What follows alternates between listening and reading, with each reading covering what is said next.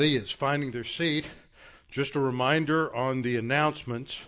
First of all, a reminder that the picnic is scheduled for April the 1st, uh, or April the 7th, rather, and that will be out at Orlando's. There's sign up sheets out here, and um, Orlando's is, if you haven't been there before, that's out towards past Brookshire. You get off at Brookshire and then go towards Pattison, uh, driving through Brookshire. There'll be maps and information out in the fellowship hall. Also, uh, the Re- March of Remembrance is a memorial walk that is in remembrance of those uh, murdered in the Holocaust, and its uh, significance is to uh, remember what happened and to take a stand against anti Semitism and to stand with those in the Jewish community. So it will be. Um, it begins at 12:45. I haven't seen where it will begin yet, but it will end at Temple Emmanuel. It's in the going to be in the Rice University area. The march is usually like a mile or something something like that, and they have some speakers afterwards, and that is um, that's quite. Uh, it's a good good thing. Last year, uh, two or three couples from the church came out, so that's a uh, good showing from West Houston Bible Church. How shall a young man cleanse his way? By taking heed thereto according to thy word. Thy word have I hid in my heart, that I might not sin against thee. Thy word is a lamp unto my feet and a light unto my path. Jesus prayed to the Father, Sanctify them in truth. Thy word is truth. For the grass withers and the flower fades, but the word of our God shall stand forever. Before we begin our time of study this evening, we'll have a few moments of silent prayer, so we'll make sure we're all walking by the Spirit. Necessary, confess any sins, and then I will open in prayer. Let's pray.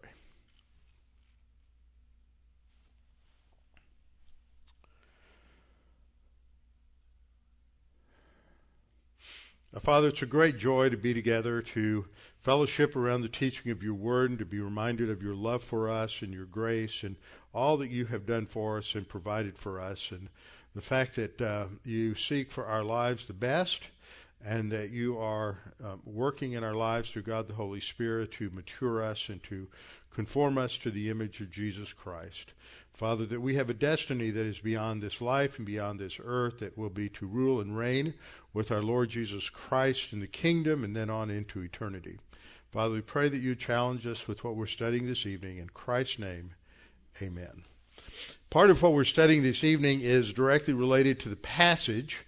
Another part of what we're studying as part of the passage is somewhat uh, a little bit repetitious right now for the congregation because we've had to go over it in some other studies, but sometimes that's necessary because every now and then you hit almost the same teaching, the same doctrine in two different series. But if I left it out of one, because I'm talking to the congregation here, and I only had this happen once before where on a Tuesday night I was teaching something and Thursday night I had to teach the same thing and they were both because they both came up in two different series and you hear them in a different order than the way a lot of people will hear them who are just listening to book series via the internet. They won't be listening to uh, First or Second Samuel at the same time they're listening to First Peter and hearing the lessons as they come together, or Matthew at the same time. So um, that uh, sometimes presents a little problem. Anyway, we are in our study in First Peter four and we are looking at verses 5 and 6. 1 Peter chapter 4, and we're at 5 and 6, but we're talking about the important teaching of Scripture in relationship to judgment. And that is because as we get into uh, this section of First Peter, of course, he's been encouraging believers that they're they're facing persecution. They're facing those that ridicule them, that that blaspheme them, that uh, run them down, and and so uh, Peter says in regard to these. Uh, they think it strange that you do not run with them in the same flood of dis- dissipation, speaking evil of you. They're they're ridiculing you and making fun of you. They will give an account to him who is ready to judge the living and the dead. That is a reminder that we will all give an account for our lives, but specifically there it's talking about unbelievers. And then in verse 6 it goes on to say, For this reason the gospel was preached also to those who are dead, that they might be judged according to men in the flesh, but live according to God in the Spirit. So where we are is we stop to talk about these judgments that will come in, in history for believers and also for unbelievers. Last time we talked about the judgment seat of Christ, the Bema seat, and how that is for believers only. That occurs after the rapture. I think it takes place, you know, when we get into heaven, there's no such thing as time. There's progression of events, but there's no such thing as time per se. On earth, we know that the tribulation period takes seven years. Now, those time frames are not the same that will affect us in heaven. But from Revelation 4 and 5, we see that the 24 elders who are representatives of the church age believers serving in the, um, in the heavenly temple uh, will have Stephanos crowns. A Stephanos crown is a crown of reward, a diademos crown is a crown of royalty. So they cast their Stephanos crowns before the throne of God. To have a Stephanos crown, you have to have been rewarded and received your, your wreath, which is your Stephanos crown. So that would indicate that by that time, the events of Revelation 4 and 5, the Bema seat has already taken place, but the Son of Man has not taken the scroll from the Father, and the seals have not begun to be unbroken yet, or to be broken yet. So that means that that before the tribulation begins, the Bema seat takes place. But in the in terms of human time, it could be in the blinking of an eye. It could just take seconds, whereas in heaven, it would take the, whatever progression of time it takes to go through the whole process of judging all believers, which will be in a different time frame than that which takes place on earth. So, tonight, what I want to look at is the great white throne judgment, which is for unbelievers. And uh, answering this question, why sins are not the issue. And we've studied this uh, a couple of times in different vantage points in the last few weeks in Matthew. But that's really the issue. So many people are confused about what happens at the Great White Throne Judgment and even at the Bema Seat. That at the Bema Seat, the point of the um, the, the whole illustration of our works are then burned is not to reveal the wood, hay, and straw, but to get rid of it and to reveal the gold, silver, and precious stones. That the point is that God wants to expose what we have done right, not to expose what we have done wrong. At the judgment seat, uh, I mean, at the great white throne judgment, the issue is the works of the unbeliever. And there's confusion on this, so we need to think our way through this a little bit. So there is a passage, First uh, Peter 4 5, that all will give an account to him who is ready to judge the living and the dead. And that use of that term is a merism. A merism is like day and night, uh, far and wide. It is taking two two opposites and putting them together in a way that makes a, a, a universal statement that's all inclusive. So there's nobody that's not included in the category of either the living or the dead. That's everybody. So everybody is going to be judged, but there are different judgments. This is just, I believe, a general statement. Now, I didn't. Fi- I thought I fixed this slide, but I didn't catch something. So last week these these two panels were all messed up. So I'm just going to put them in here. In the church age, we have the first resurrection. The first resurrection begins with the resurrection of Christ, which we commemorate this coming Sunday on Resurrection uh, Resurrection Day. And then there is the rapture and resurrection of the dead church age believers. All this is part of what is called the first resurrection. Then there's the tribulation. Uh, halfway through the tribulation, there's the resurrection of the two witnesses. And at the end of the tribulation, there's the resurrection of the Old Testament saints and tribulation saints that were martyred uh, during the tribulation. And so those four events are all part of the first resurrection. That is, the they are resurrected in order. Then the Lord returns at the second coming, and well, there has been the Bema seat that took place at the beginning of the tribulation, or between the church age and the tribulation. the Lord returns, and then there are several judgments. Uh, the Antichrist and the false prophet are cast into the lake of fire.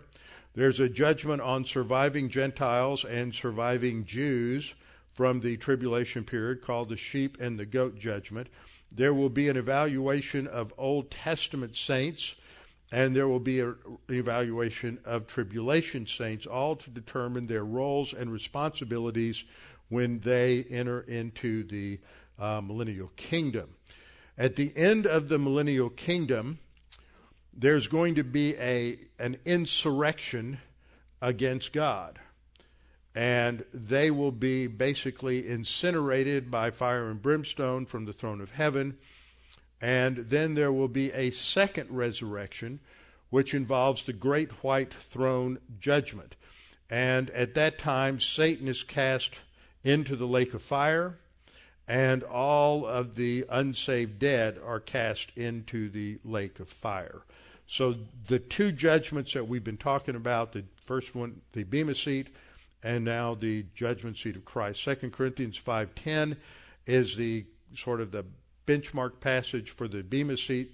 We must all appear before the judgment seat of Christ, that each one may receive the things done in the body according to what he has done, whether good or bad. That's for rewards, not for eternal destiny. So we concluded that there will be an evaluation of every believer's life, that the issue, issue isn't sin or salvation, but it is to reward faithfulness. One of the most important passages is 1 Corinthians uh, 4 4 that says what's required of a steward, that is, um, someone who's been given responsibility in the church age, which is every believer, because every believer is in full time service to the Lord from the moment they're saved. It, what's required of a steward is that they be found faithful. As a pastor in different churches, one of my first, actually, the second church that I was a pastor, I had uh, four leaders in the church who were all uh, entrepreneurs businessmen, and two of them had consulting businesses where they went into major corporations and helped them define where their strengths and weaknesses were and to establish uh, measurable and quantifiable goals for uh, for the coming year so that they could continue to uh, optimize their performance, be more efficient, and to achieve their goals and objectives. Unfortunately, I've found many times in Christian ministry you have people in business who bring that kind of mentality into the church and they try to measure and quantify the Christian life in the ministry of a church. And we can't do that because it's up to God to build the church and it's up to God to bring the hearers and it's not up to the pastor to do that. And yet we have all these church growth models out there which have produced these mega churches and probably in a lot of cases has nothing to do with the accuracy of their doctrine or the work of God the Holy Spirit. It has to do with their ability to marshal uh, business uh, skills and to use business plans to achieve high numerical growth, and at the at the at the sacrifice of doctrinal accuracy and spiritual growth for the congregation. The two don't go together at all, and uh, you have to. The pastor's job is to t- feed the sheep, John 20, 21, and the Lord's job is to build the church. And today, pastors think their job is to build the church and that they're going to find Sunday school teachers to somehow feed the sheep. And it's led to a real tragedy. So we have to understand that our responsibility is to be faithful. Now, we can do certain things that are important, but part of that is just faithful in serving the Lord how He has given us. And part of the pastor's responsibility is to serve the Lord by feeding the sheep. Third point is that the justice, judgment seat of Christ is only for believers. There will be no unbelievers there. Everyone who is there is saved. They will spend eternity with the Lord. But the judgment seat depends on what uh, their role and responsibilities would be. And then, fourth, we saw that the judgment seat is described in these sort of cultural terms as an analogy that a bema seat could refer to a civil court it could refer to an athletic contest. It could re- was used in in different ways. In fact, if you go to a synagogue today, uh, it's the term that they use to refer to the uh, podium. It's the bema. So it's a general word for just a raised platform, and this is where the magistrates would would function. Okay, I'm going to put this back together again for us. So what we're looking at now is this second judgment, which is the great white throne judgment, and that's in Revelation chapter 20, and we'll start at verse about verse 4 or 5. When we come to Revelation chapter 20,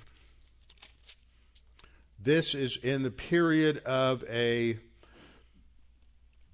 time when Christ is going to establish his kingdom and reign for a thousand years.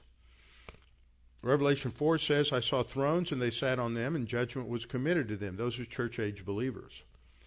Then I saw the souls of those who had been beheaded for their witness to Jesus and for the word of God, who had not worshipped the beast or his image, and had not received his mark on their forehead or on their hands. And they lived and reigned with Christ for a thousand years. Those are the tribulation saints.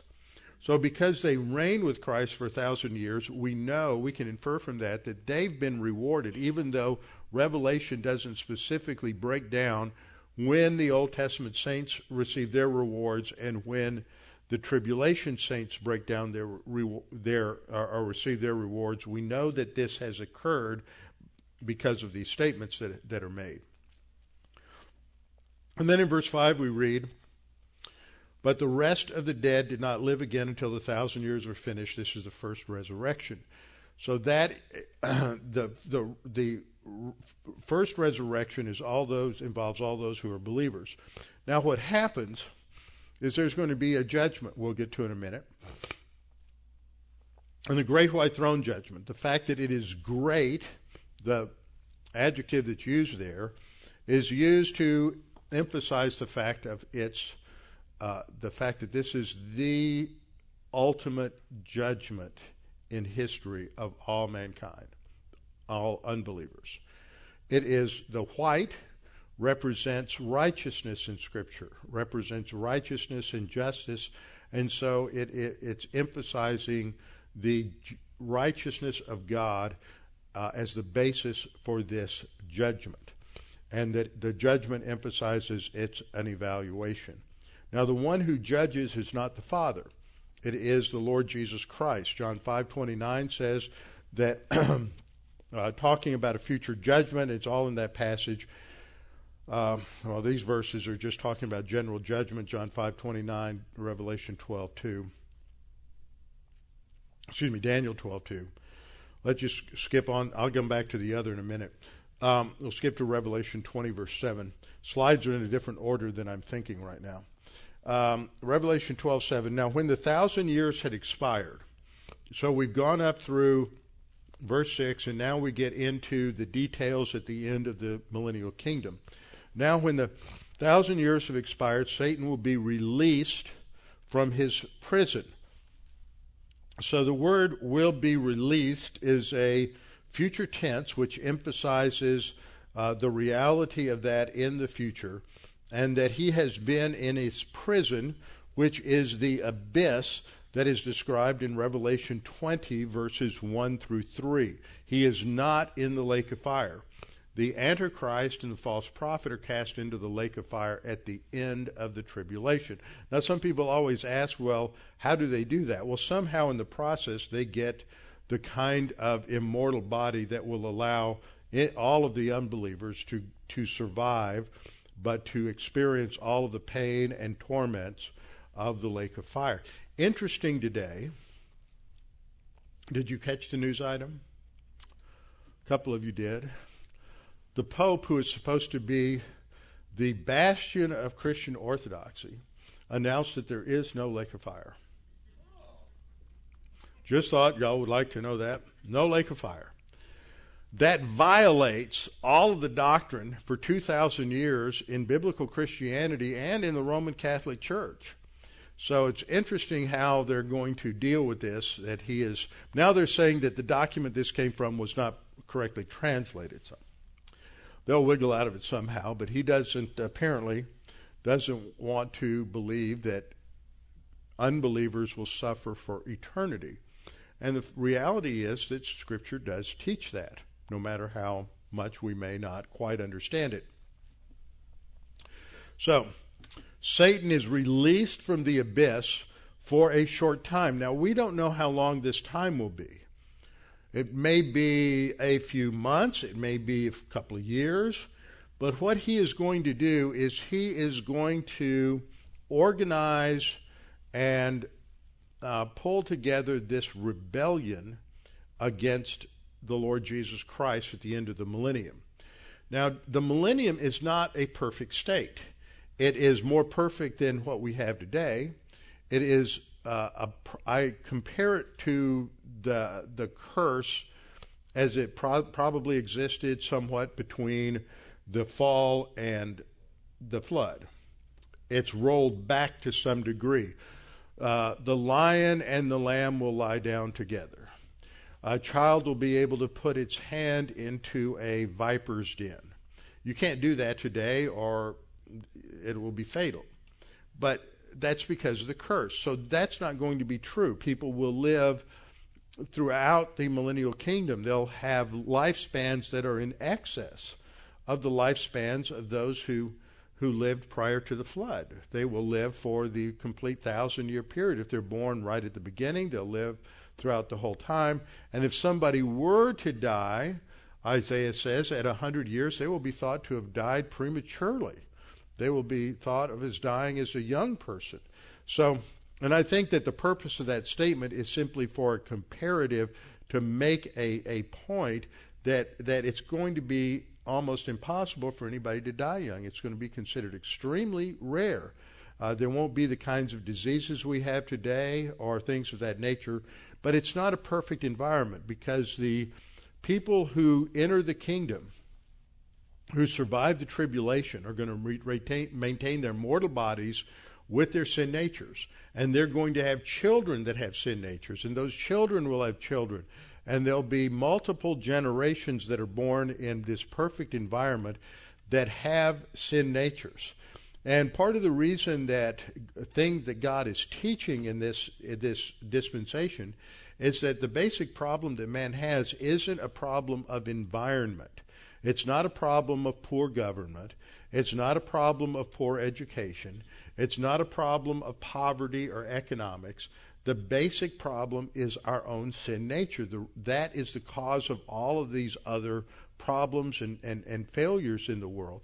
And what we get in these, they're, they're usually referred to as Christian heresies, and that's because they've taken a few ideas of Christianity and really twisted them.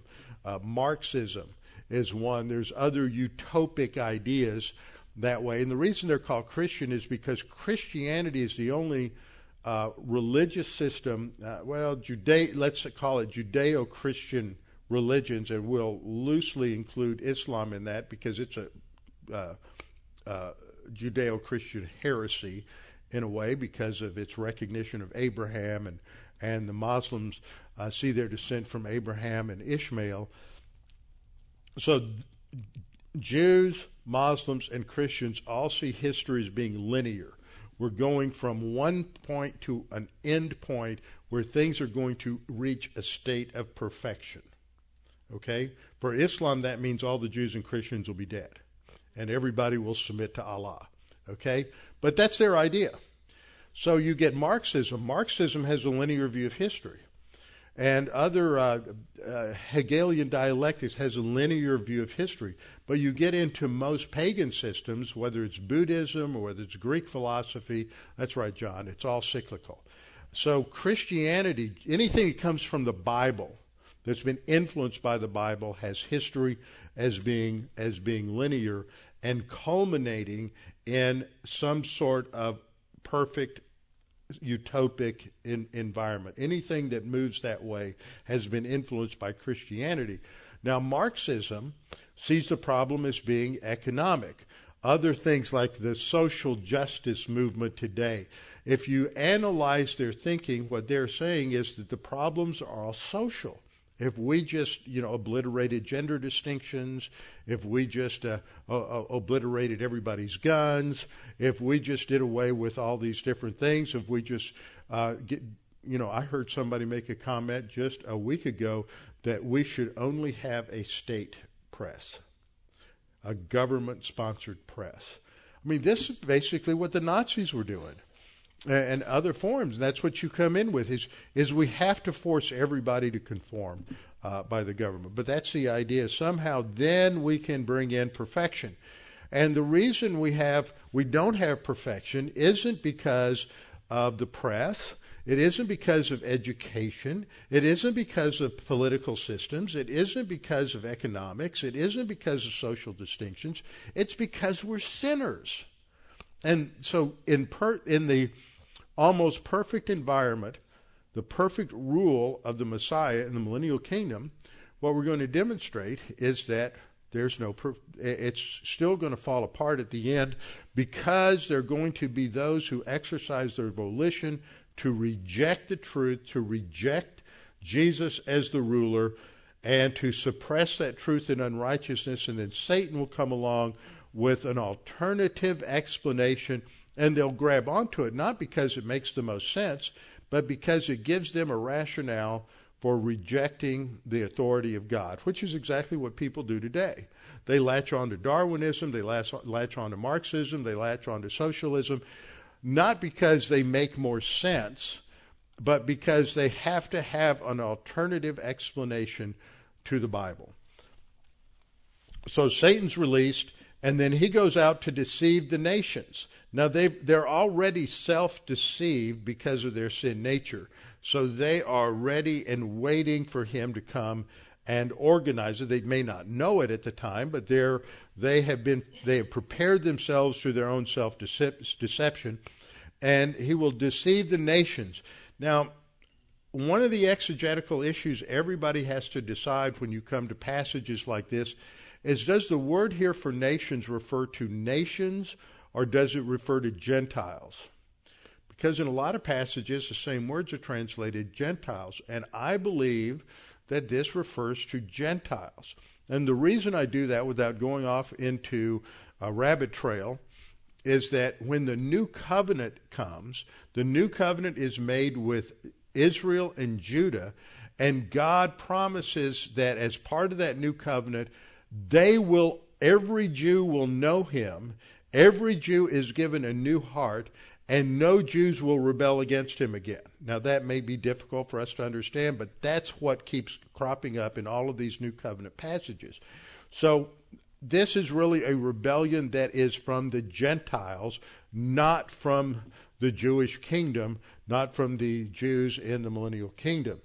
So they will uh, rebel against God. They're called Gog and Magog as a non literal term. Now, Gog and Magog in Ezekiel 38, I think, refers to a specific region, but because, uh, and, and they lead a, uh, an attack against Israel during the uh, millennial, king, I mean, during the tribulation. But here, it's modified by the phrase the four corners of the earth, Gog and Magog. They're not just these these groups in the to the north of Israel in the general area between the Black Sea and the Caspian Sea.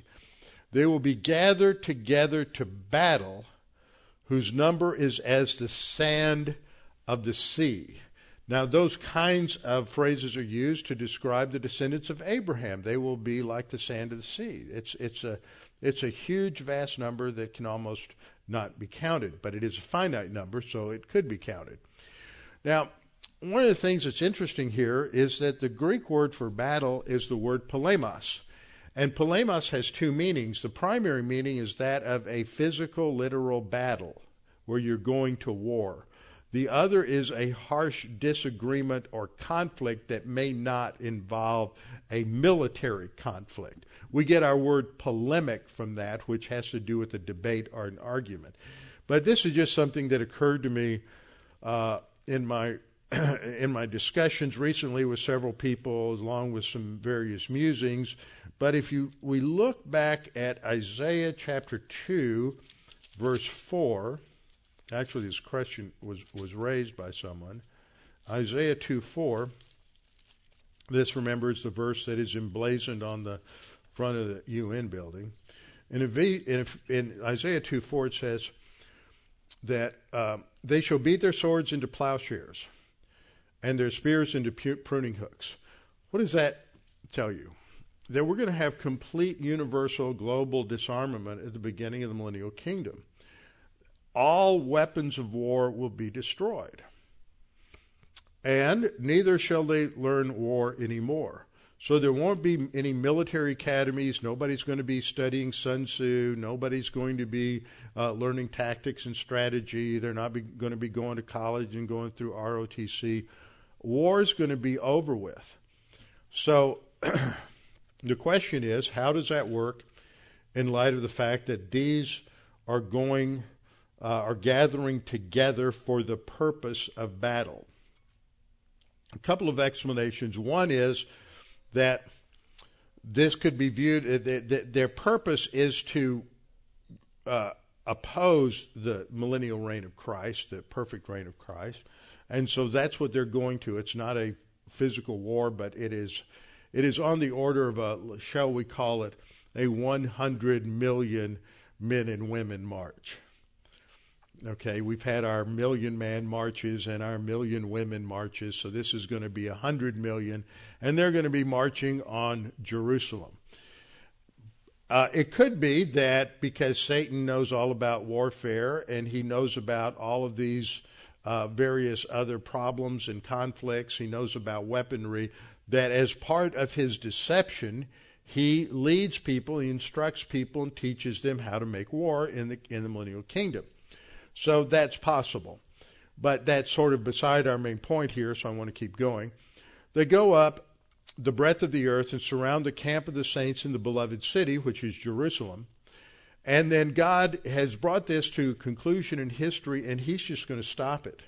There's no purpose left in allowing unbelievers to rebel, and so He is going to send um, fire from heaven and just incinerate them, and they are. That's it. That's the end of unbelievers. It really is the end of history.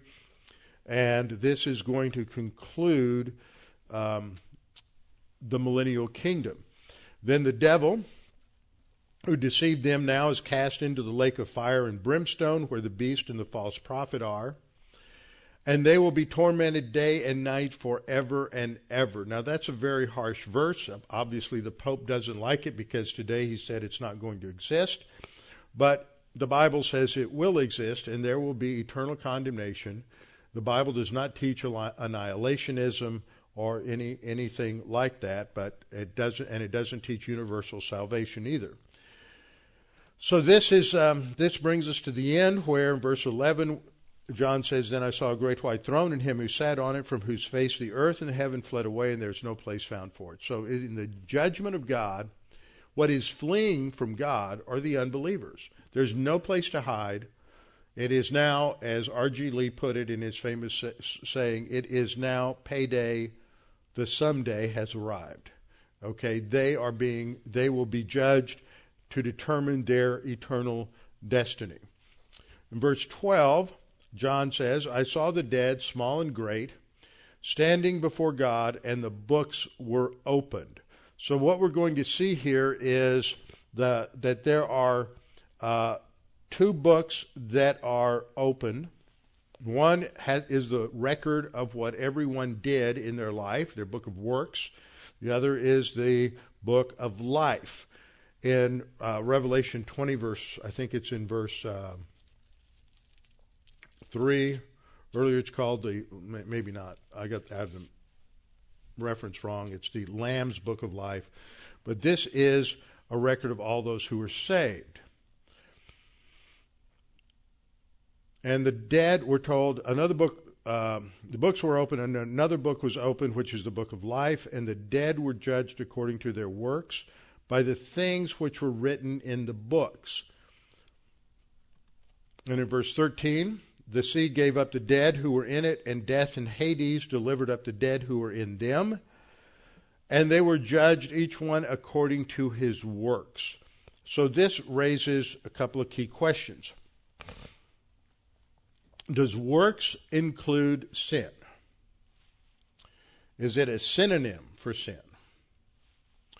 Or is it restricted to only good works, that is, morality? Second question Can any unbeliever produce a, new, a neutral morality that is good? Think about that. What we have learned from our studies in Romans 6 is that everybody is born spiritually dead and they have a sin nature. They are corrupt. They cannot produce anything that is good in the sense of absolute perfection, that is good, that is uh, acceptable by the perfect righteousness of God. So, whenever an unbeliever does something that is morally good, and the Pharisees and Sadducees did many things that were morally good, whenever they do things that are morally good, they're just relatively good. They are not up to the standard of God's perfect righteousness. And so good works are good only in a relative sense. They are judged according to their works, and that word also has can have um, a positive sense of what the believer has done. We're judged at the judgment seat of Christ according to our works, that is, according to our production, which is a production of the of God the Holy Spirit. So the word works itself doesn't necessarily mean sin. It doesn't necessarily mean that which is uh, righteously ex- is righteous and therefore acceptable by the righteousness of God, but it has to be understood in terms of the context. And the context is that none of their works qualified them for heaven. Now, what that means, because sometimes, and I know many of you have heard that this is simply a measurement of their good works. Doesn't say that. It's not qualified. It just said their works. Since they're unbelievers, they never really had good in the sense of truly righteous works. They're just all their works. And the issue at the judgment seat of Christ is do you have what is necessary to enter into heaven? Now, what we have seen is that that there are three basic issues that face every human being. The first issue is the legal penalty for sin. When Adam disobeyed God at the cross, I mean at the at the garden, when Adam disobeyed God in the garden, he died spiritually. That was the legal penalty of sin. He died spiritually, and all of his descendants are born spiritually dead that legal penalty had to be paid. And what we will see is that that legal penalty was paid at the cross. That's Colossians 2 12 to 14. We'll go through that in a minute. That legal penalty is paid at the cross for everybody, every human being. But that doesn't make them spiritually alive, and that doesn't make them righteous. Only by belief in Jesus Christ do we receive the righteousness of Christ and can be declared just. That is the only way we have righteousness. The only way we have life is again when we believe in Jesus Christ, we are regenerated and we are given new life in Him. So, while the penalty is paid, that is Godward, but manward, there's the issue of faith in Jesus Christ. So, what happens at the judgment seat of Christ, I mean, excuse me, at the great white throne judgment, is they're going to be evaluated to see if their works measure up to God's righteous standard. God has an absolute standard of perfect righteousness. The only way we get that is by believing in Jesus Christ and we receive his righteousness. It's imputed to us, reckoned to us, and on that basis we're declared righteous. So what happens at the judgment seat of Christ is all their works. That's going to include everything. It's because they're unbelievers, it's all produced by the sin nature. It's going to include their morality, their immorality, everything. But the point is, is it going to stack up high enough to to come up to this righteous standard of God? And it doesn't matter whether those are sins or not sins or what they are. It's that whatever they have, the totality of what they have, isn't enough to equal the righteousness of God. And so the result is condemnation because they are unrighteous and spiritually dead. The result is that death in Hades, that is, those that were dead, those who were in Hades or Sheol in the compartment known as torments, those are cast into the lake of fire. And this is called the second death. This doesn't involve believers, this is only all the unbelievers of all of human history. And anyone not found written in the book of life was cast into the lake of fire. See, those who d- don't have righteousness, after God looks at all their works in the book of works, He's going to say, Well, you don't have righteousness. So let's look in the book of life to see if your name is there. Well, your name's not there. So those, it, this is sort of a repetition in another sense. They're, they don't have the works to be righteous. They don't have life because they didn't trust in Jesus for regeneration. Therefore, they are cast into the lake of fire for eternal punishment. Now, here's a graphic. We have the great white throne judgment. And so the passage says that those who are in the, the dead in Hades are brought before the great white throne judgment. The graphic down here shows the original three components three sections of Sheol.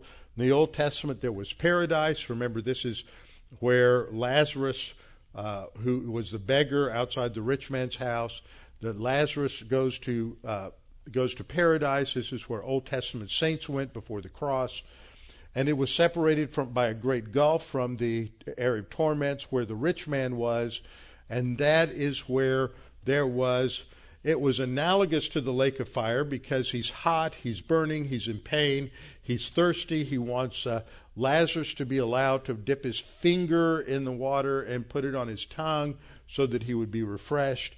So, this is the place of all unbelieving dead. At, after the resurrection, all of the Old Testament saints who were in paradise, paradise is taken to heaven so that in 1 Corinthians, uh, 2 Corinthians chapter 12, Paul is taken to paradise. He's with he's in heaven. So paradise by that time has been moved to heaven. So um, all of the dead in Hades will stand before the Lord Jesus Christ, according to John 5:22. The Father has ded- dedicated or delegated, excuse me, the Father has delegated all judgment to the Lord Jesus Christ, John 5:22. He, they will be evaluated on the basis of two things a complete record of everything they did in life, called the, called the Book of Man's Works, and whether or not they are in the Lamb's Book of Life.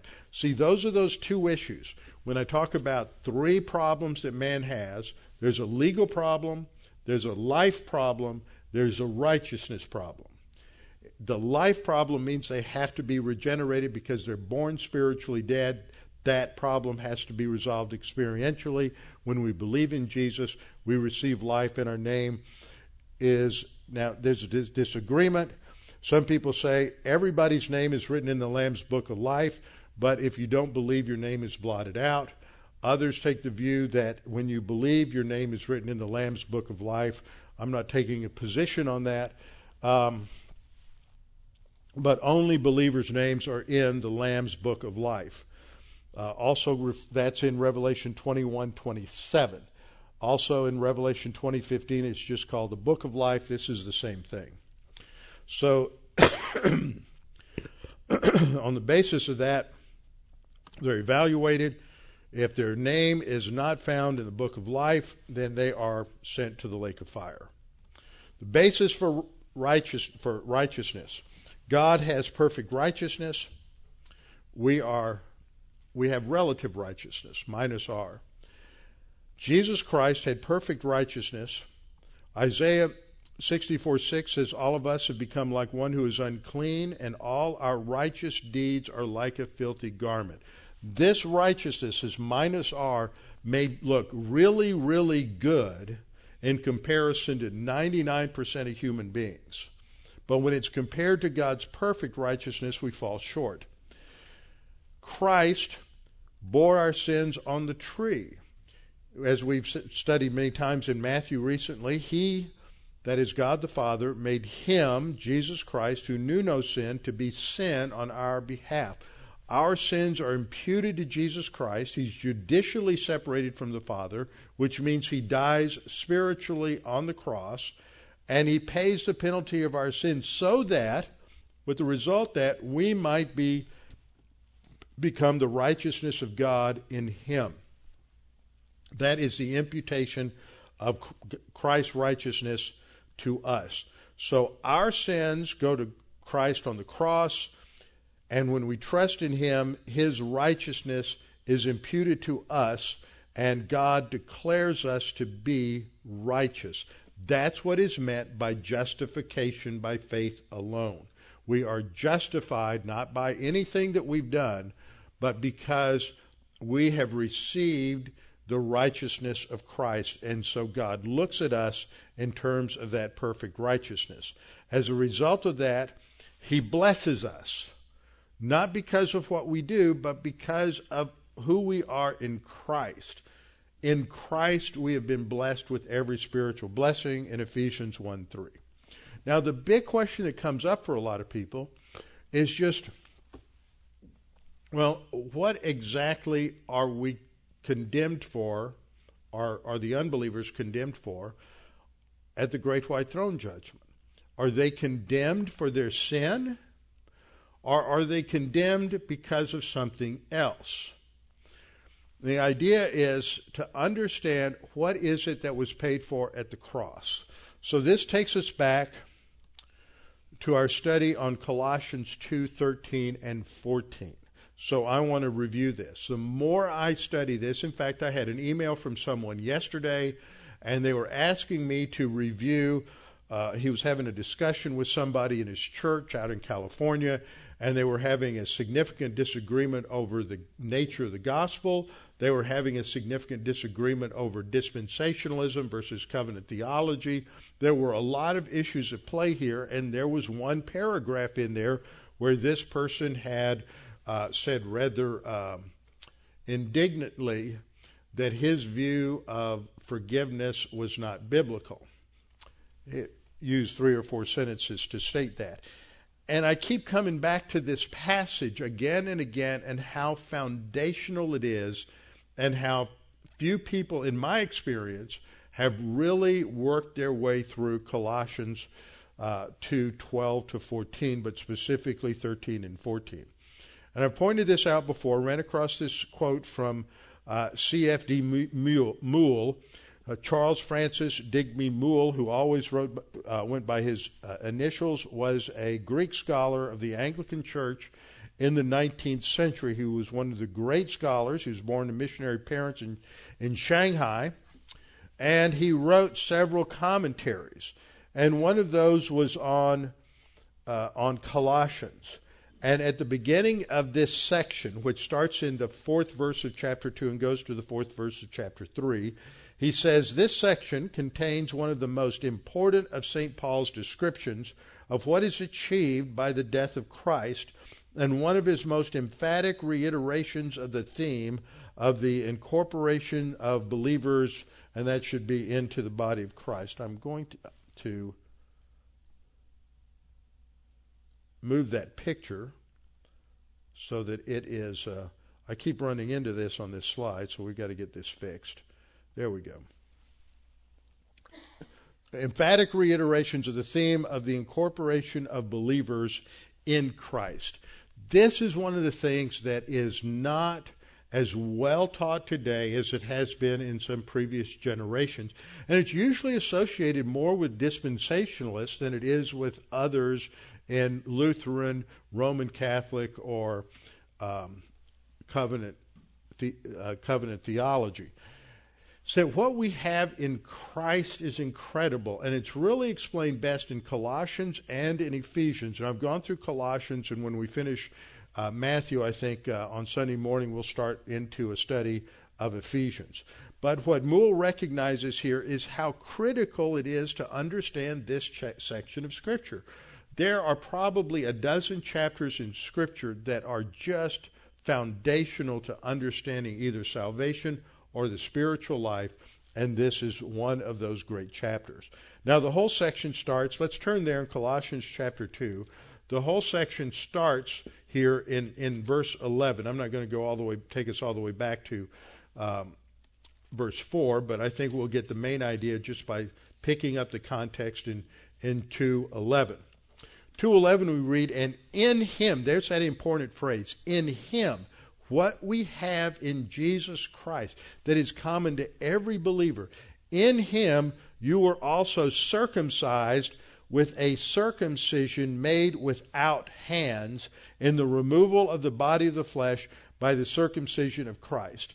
Now, there's a word there that is used three times in that verse circumcision. Why is this so important? It's because the, the, the, legalists, also known as the Judaizers, were coming along behind Paul. They'd done this in Galatians.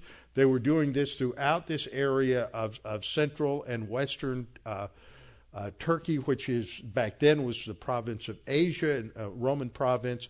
And they're talking that there has to be this physical circumcision in order to enter into all of the blessings. They're confusing the Mosaic covenant and uh, talking is that that continues into the uh, present church age, and so that's that's their emphasis. And what Paul goes back to, uh, as we'll see here in just a minute, is in Deuteronomy there is the clear statement that there is a circumcision that is not of the flesh. There is a spiritual circumcision that is of the heart. And that is critical to experience the spiritual life that God has for us. And it is a picture of somehow the removal or limitation of the power of the sin nature. So that's what he's talking about here. And that this is illustrated in baptism, having been buried with him in baptism, in which you were also raised up with him through faith in the working of God who raised him from the dead. So this is pictured in baptism. When baptism, you take somebody, you immerse them in water, that is a picture of death. When they are brought out of the water, they are being brought into newness of life. This is Romans chapter 6, verse 3. Also here. So we're, it, it signifies our new life in Christ. And then he goes on and talks about what happens in verse 13. He says, when you were dead in your transgressions and the uncircumcision of your flesh. Now, in Ephesians, he says, when you were dead in your trespasses and sins. Here it's in your sins, uh, in your transgressions, and the uncircumcision of your flesh. Sins in Ephesians, uncircumcision of the flesh here in Colossians. What, why the change of terms? Because he's dealing with this other issue of circumcision as a problem, or, or this, this idea that you have to be circumcised physically, uh, and that was a problem in, in Colossians.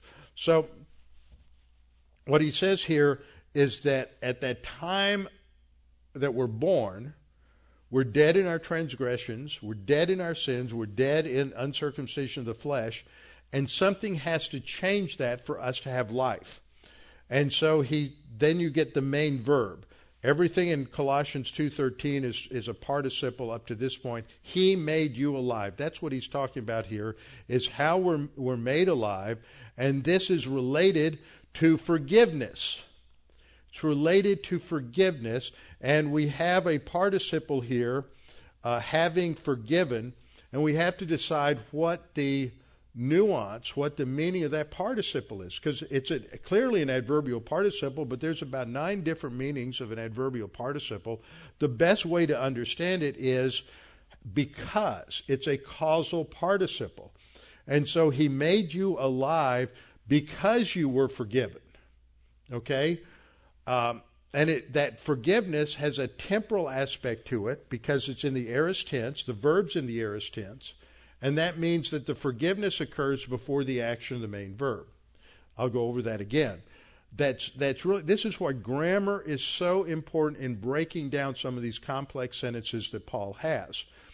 So what he's basically saying here is God is able to regenerate us because he had had had already forgiven us. There's a nat- there's a logical order in the way things related to salvation have to take place. First of all, the sin penalty has to be taken care of. That's taken care of at the cross. Because that's been taken care of at the cross, now God is free to uh, regenerate us into Christ. It's and there are dimensions to regeneration in the church age that are different from regeneration in the Old Testament.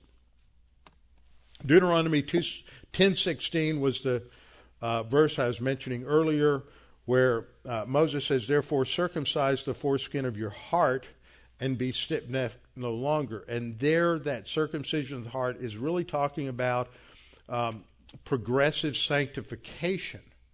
It is realizing that, that this that and dealing with the sin nature and cutting off its power. Um, I'm going to go ahead and just for sake of time skip those next slides. So let's get the order here. You being dead or when you were dead, it's a present active participle, so that takes place at about the same time as the action of the verb. And he says, when you were dead in your trespasses and the uncircumcision of your flesh, he has made alive together with him. That is what happened when we trusted Christ as Savior.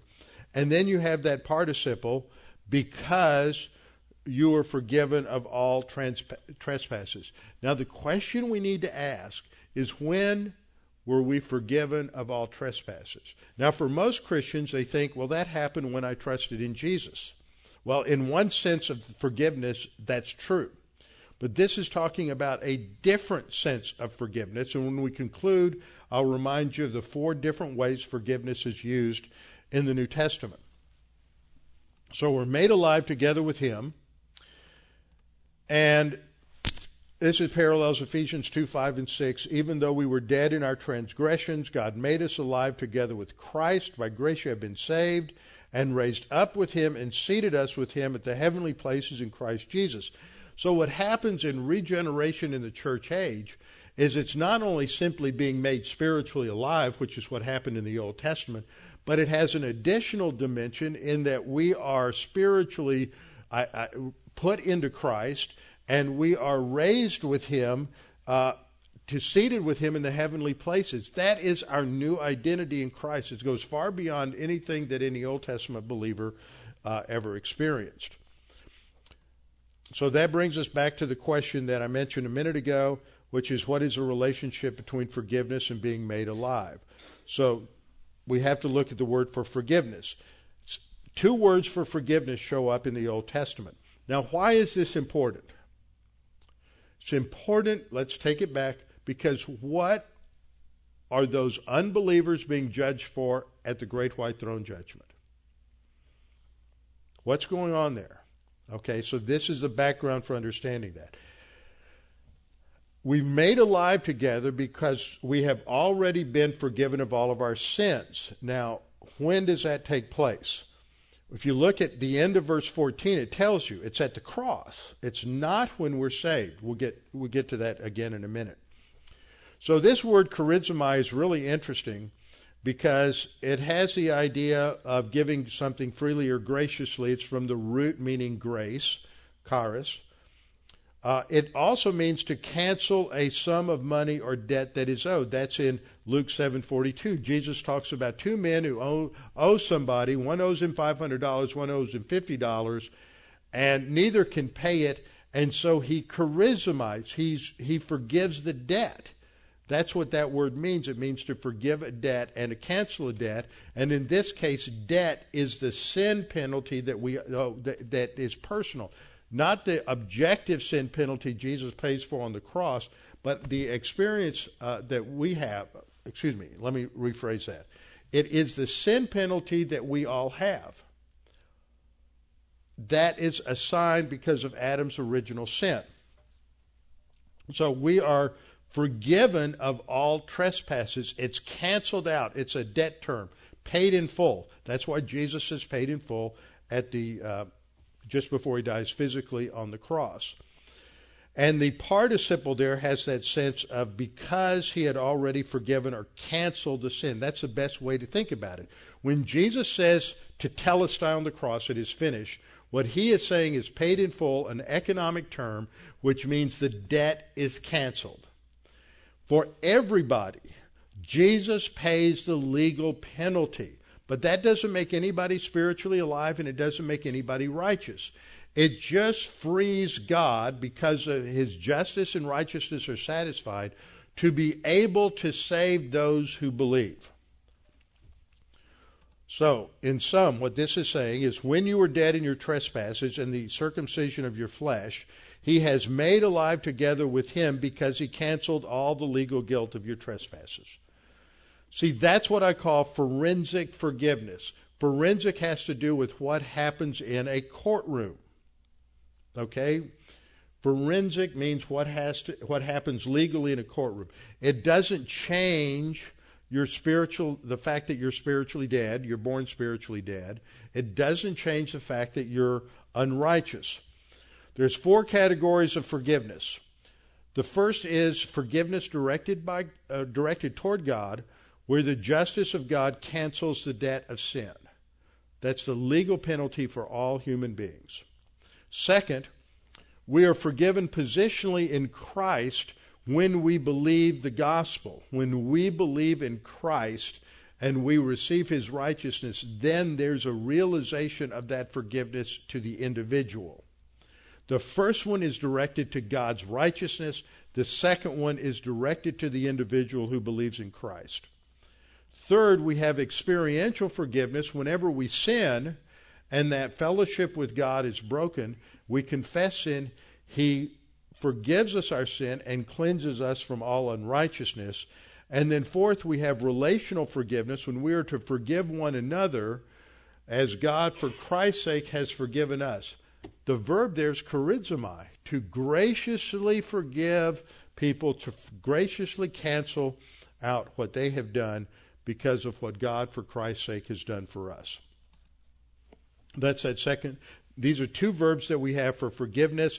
Both mean to let go, to cancel, to remit. Both of them are used in economic circumstances, and they have that idea of canceling, uh, canceling the debt. Uh, Aphiemi emphasizes the act of forgiveness, whereas charizomai emphasizes the attitude of forgiveness. So we have these passages where Jesus at the at the Last Supper says, "This is my the blood of my covenant. Uh, excuse me, this is my blood of the new covenant, which is shed for many for the remission or for the forgiveness of sin." It's that death on the cross that cancels the sin. That's why he says to tetelestai. Hebrews 9:22 according to the law almost all things are purified by blood and without shedding of blood there is no forgiveness. So again, Luke 7:42 is a situation where the woman is washing Jesus' feet and Jesus teaches Simon uh, the Pharisee about that parable. One person owes 500, one person owes 50, but Jesus, but but the landowner uh, cancels both debts. Now, the next verse is critical to understand because what it, it starts off with a participle in the Greek about canceling the certificate of debt, and it's related to explaining this participle. Because we're made alive together, God is able to regenerate us because He's already forgiven us. When did He do that? By it's either means or it can be when. Uh, we could translate because He already forgave us by canceling out the certificate of debt, or he forgave us when he canceled out the certificate of debt. But when he canceled out the, the certificate of debt is then going to be defined as having taken place. Let me advance to the next slide. As having taken place um,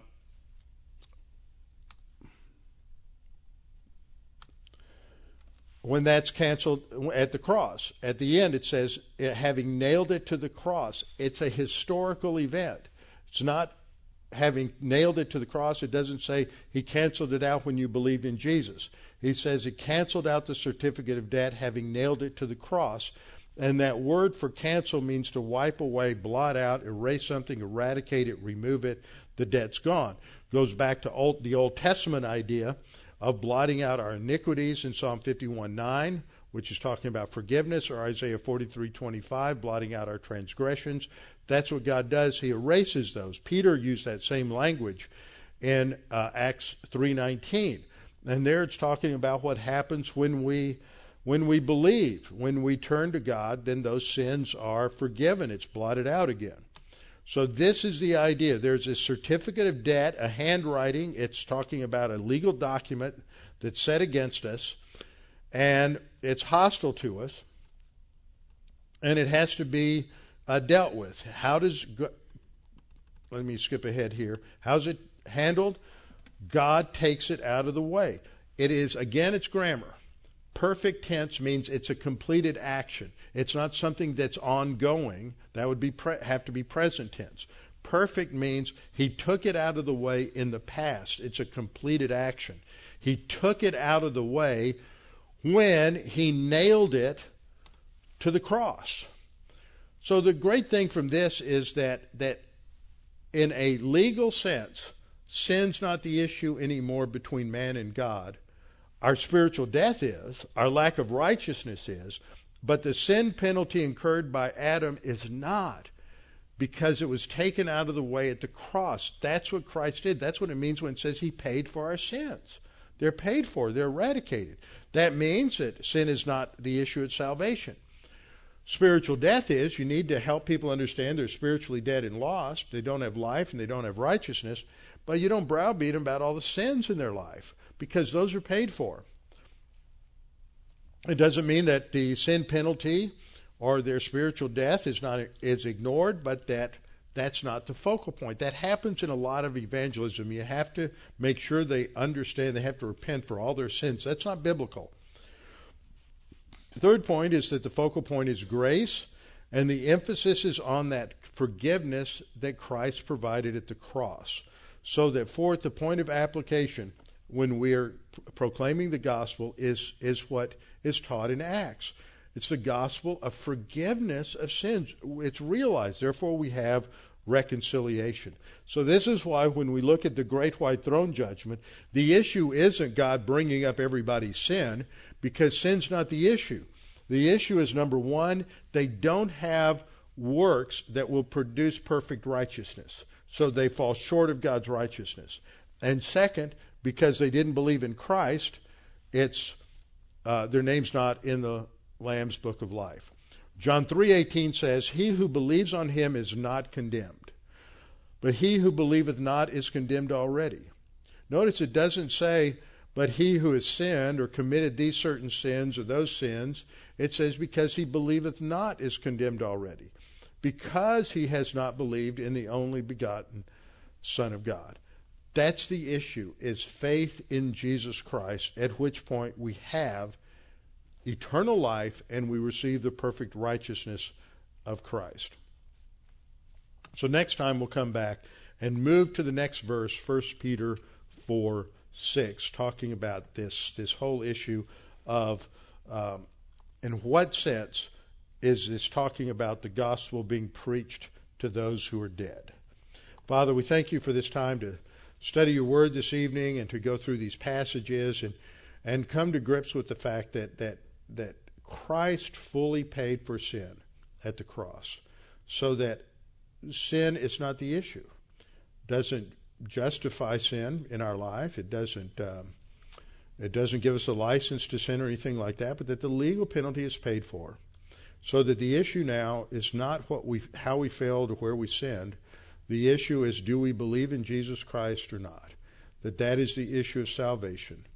As Paul said to the Philippian jailer, believe on the Lord Jesus Christ and you will be saved. Father, we pray that you'll help us to understand these things that we might be better witnesses and be better able to articulate the wonderful glories of the, our Lord's death on the cross and what it provides for those who are dead in sin. In Christ's name we pray. Pray. Amen.